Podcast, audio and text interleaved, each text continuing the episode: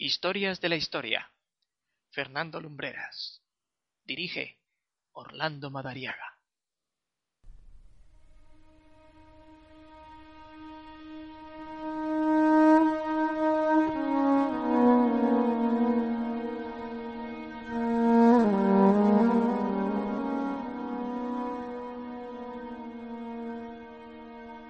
Muy buenas noches, queridos amigos. Bienvenidos a esta nueva edición de Historias de la Historia, el programa de Viva Radio sobre lo insólito y lo desconocido que hoy, en su segunda edición, va a viajar en el tiempo hacia una época convulsa de nuestra historia, época cuya crónica ha sido escrita por vencedores y vencidos de muy distinta manera.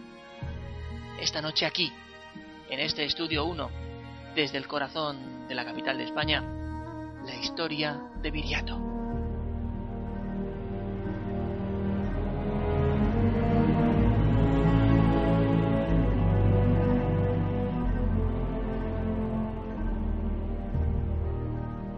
Lamentablemente, es poca la información que directamente ha llegado a nuestros días de Viriato.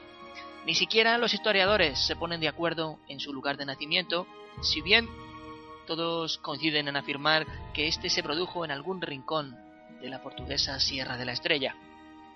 Y dado que nadie pudo prever jamás la singular gesta de este simple pastor, no se sabe nada acerca de su infancia y de su adolescencia que tal vez transcurriese muy al margen de los acontecimientos que más tarde le convertirían en una auténtica pesadilla para el Imperio Romano.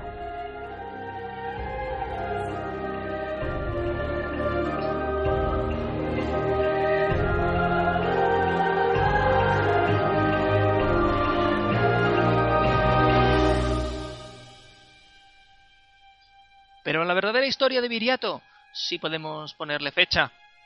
Fue hacia el año 150 a.C. En aquel año, el pretor Galba, un auténtico hombre de armas, forjado en las costumbres de la Roma más conservadora, vio como potenciales enemigos a su gran idea de conquista a las numerosas tribus que se desplazaban por la región de Lusitania, la actual Portugal, y convocó con el pretexto de repartir tierras a la mayor parte de los clanes.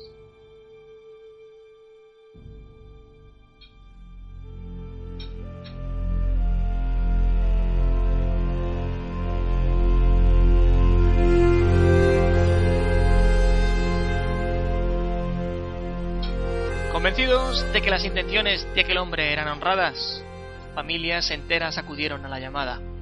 Sin embargo, los planes de Galba distaban mucho de ser tan altruistas. Roma era una potencia militar porque había sabido derrotar con fiereza a sus enemigos. Aún tendría muchas más oportunidades de demostrarlo.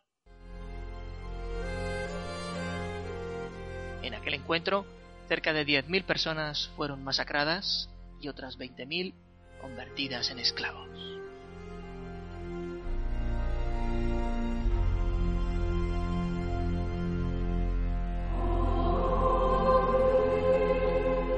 Nuestro personaje consiguió huir prácticamente de milagro y, escondido entre las montañas junto con aquellos que le fueron fieles. Dejó de ser un simple pastor para convertirse en todo un líder, un experto en guerra de guerrillas, un inteligentísimo estratega.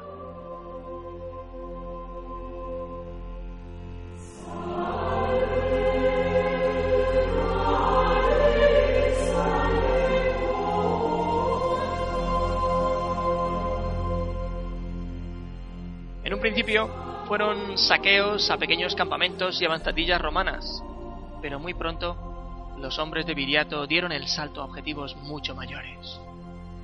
En el año 147 a.C., las legiones romanas de Cayo Betilio derrotan a los guerrilleros lusitanos, y una vez más, Viriato, perseguido por esa buena suerte, consigue escapar y con la promesa de que conseguirían derrotar a los romanos si le seguían, se convirtió en su verdadero caudillo.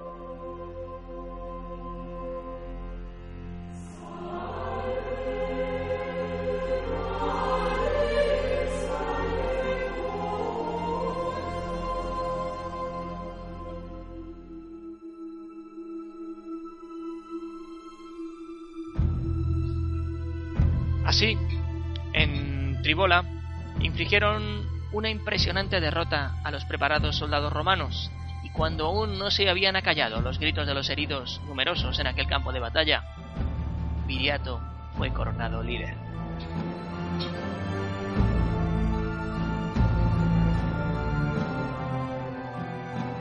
Poco a poco, el rumor de un pueblo que no había sucumbido a la dominación romana se extendió por aquel territorio y desde numerosas partes de la península ibérica llegaron tribus para luchar junto al gran caudillo de la resistencia.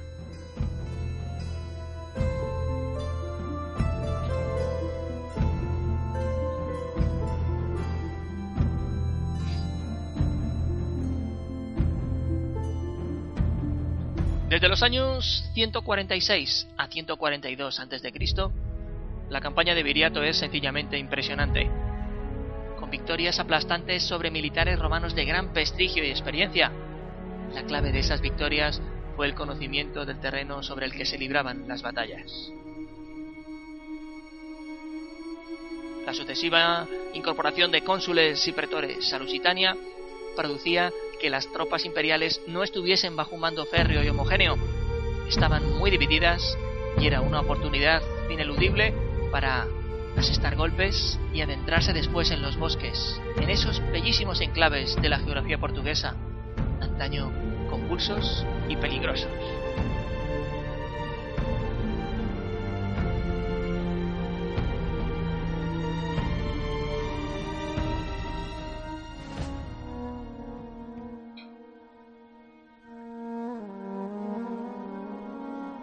prácticamente toda la franja fronteriza que compartían España y Portugal, que comparten desde Salamanca hasta la provincia de Badajoz, ya conocía las victorias de Viriato.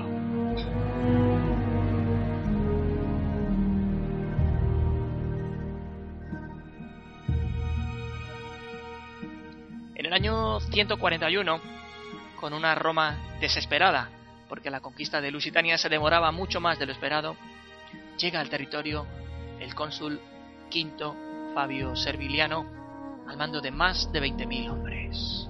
Tenía un único objetivo, capturar, vivo o muerto, a Viriato.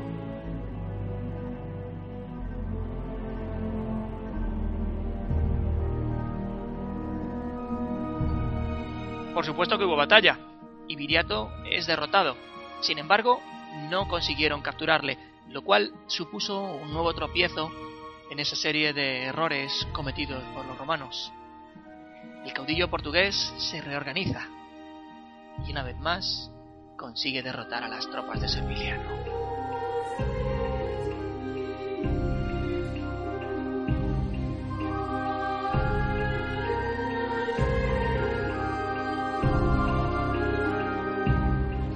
Desconcertados, los romanos pasan a una nueva estrategia. Firman la paz con los lusitanos y sorprendentemente a Viriato le nombran amigo de Roma, título que incluso fue refrendado por el propio Senado imperial. El hombre que había masacrado a decenas de miles de ciudadanos del imperio más importante de Europa en la antigüedad era ahora un enemigo incondicional. Un amigo, mejor dicho.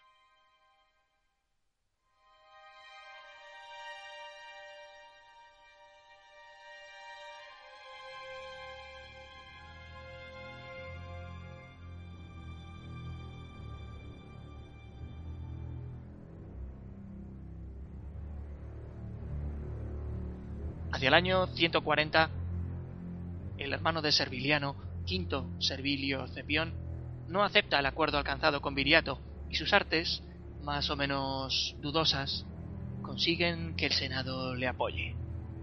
Cepión arremete entonces con sus mejores hombres contra las tropas de Viriato, le hacen retroceder. A hierro y fuego producen una merma importante en sus efectivos. Muy debilitado, el caudillo lusitano tiene que aceptar la pérdida de varios enclaves que él consideraba estratégicos.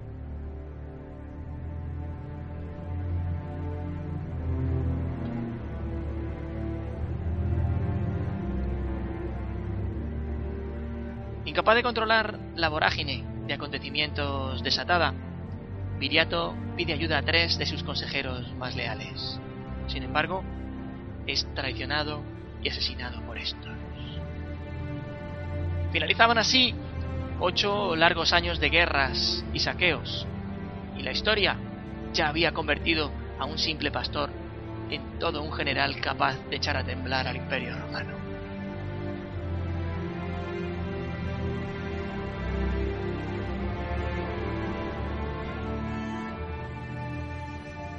Esta es la crónica de las hazañas de Viriato, la que quería compartirles esta noche aquí, en Historias de la Historia, en la sintonía de Viva Radio.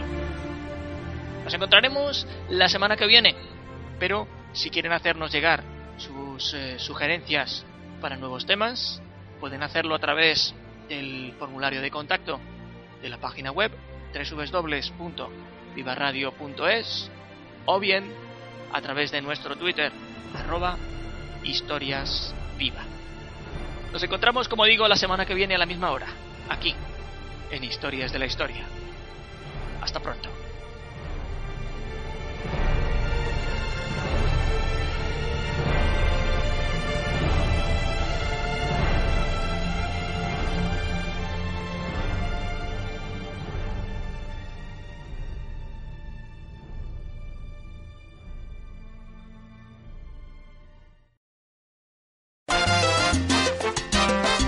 Estás escuchando Viva en www.vivaradio.es.